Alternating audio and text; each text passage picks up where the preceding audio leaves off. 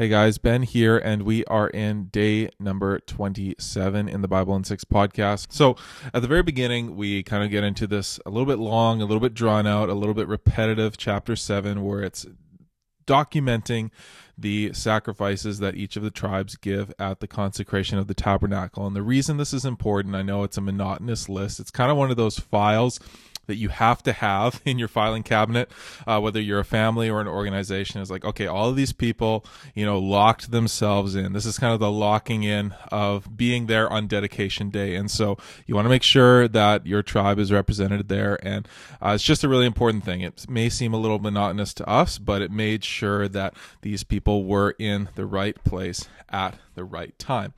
Now, moving into um, chapter 8 they talk about the cleansing of the levites the consecration of them just some things about how they're going to be prepared for their duty and then moving into chapter 10 it was just a really interesting um, this is the this the passover celebrated the first time since it was celebrated in um, in Egypt itself. And um, this is a this is a really interesting thing. So Passover is one of the huge festivals, the huge feast, something that we, you know, technically as Christians today, we still celebrate it. We just call it Easter, uh, although we do a few different things. I think one of the things that I'm exploring personally in my family is celebrating Easter as Passover. So, looking at some of the traditional but biblical ways of celebrating this feast and doing it over the course of the Easter weekend, which is simultaneous with Passover weekend. But one of the things in chapter 9 that I thought that was really interesting was that there's a few people that come to Moses and, like, hey, so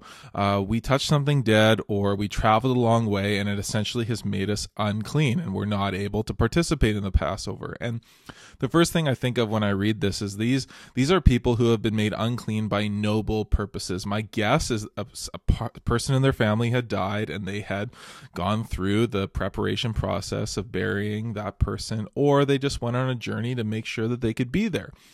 And so Moses says he's going to go talk to God, and he says that they shall keep the Passover still, even though that they're unclean. They still get to keep the Passover, and that just shows me how huge these moments are for God, and how um, how much He desires His people to participate in it. So that was just really uh, interesting to me, and super helpful to realize that, like, okay, you know what? Just like make sure people get to participate, um, participate in it. Um, moving on to to chapter ten we have this um, this talking about probably the, the last thing I'll say here is um, in the very last verse of chapter 10 uh, last two verses chapter 35 or verse 35 36 it says this whenever the ark is set out so essentially it's talk, documenting when uh, this is the first time that the people of israel leave sinai and there's some instructions of what to do when you get places and when you leave places. And whenever the ark is set out, so whenever it's picked up, it's usually going to be in the morning when God says, All right, we're moving. Moses says, Arise, O Lord, and let your enemies be scattered, and let those who hate you flee before you. And when it rested, so when they got to where they needed to go, he said, Return, O Lord, to the 10,000 thousands of Israel. And I just thought of this, in verse 35, this arise, O Lord. Uh, this to me was just a, a prayer that I, I want to commit to pray every morning when I wake up. Arise, O Lord, as I rise up and let your enemies be scattered before you as I go, uh, as you lead me throughout my day, and let those who hate you flee before you as I go about my day. That that may not mean that uh, there may be things that God intends for me to experience that involve these kinds of things, but uh, just to declare to Him that He is in control again, over and over and over. Moving into chapter 11 and 12, we have one of the first kind of complaints in a while from the people of Israel, and, and they're just in an uncomfortable situation. They've been started to move around the desert, and don't really have a great trajectory on on their life and times, um, but they're trying to figure it out. And so, uh, the first complaint comes, and, and it's kind of defined by this one statement in chapter eleven, verse five, where it says, "We remember the fish we ate in Egypt." And basically, this is them describing the good life that they had outside of God's presence. Now, they have a different kind of life; they have different things at their fingertips, but they also have God's presence at their fingertips, and they're essentially like raising one up a little bit higher than the other other, and this is really unfortunate for them. Uh, but it's just one thing that we have to consider is like, okay, well, yeah, there's some good things perceivably outside of God's vision and direction in my life, but is God's presence more important to me, more valuable to me? And those are the kinds of decisions that we need to make.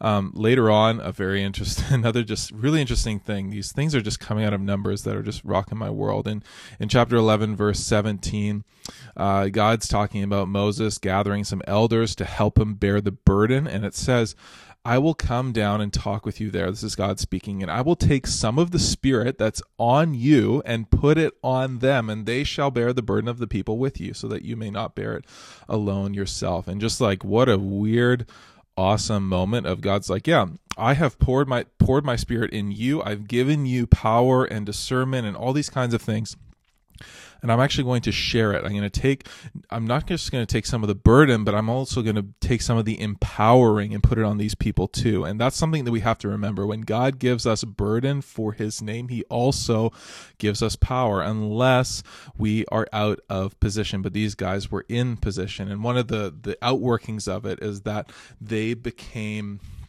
they became uh, they began to prophesy immediately but there's a keynote at the end. They didn't continue to do it. This was just an initial um, um, uh, basically a, an initial product of that filling of the spirit um, but it didn't continue for them. And so again moving on we're getting a little bit long here but uh, like uh, like it says a little bit later um, Moses is kind of reflecting on this situation. This is just super important. I'm just going to keep talking and stop apologizing, but this is super, super important, guys. Chapter 11, verse 29 and 30. But Moses said to him, Are you jealous for my sake?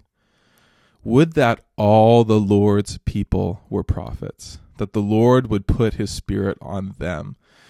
And Moses and the elders of Israel returned to the camp. So essentially, Joshua kind of, kind of rebukes him a little bit, not really in the right situation. But are those words not familiar to to you?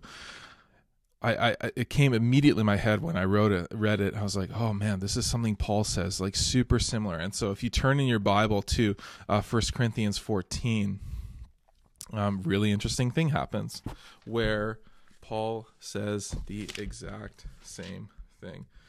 So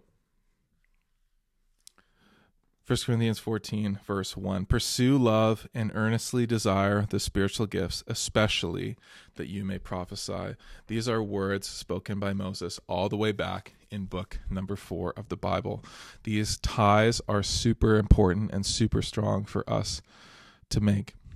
Now, the last kind of thing I'm going to say in chapter 12. So, this is kind of uh, one of the first times that not just a people, the people of Israel, start to complain and get frustrated. Uh, Aaron and Miriam, his wife, oppose Moses uh, for some reasons. And here's the thing they're not really in a great space. Um, and and kind of God and and the words of this book kind of affirm Moses. He's he's very meek, more than anybody on the face of the earth. This is a real reputation thing. It makes me wonder, okay, what am I known for? I might not be known as the best at something in the whole world, but Moses obviously has this reputation that kind of speaks for himself. And um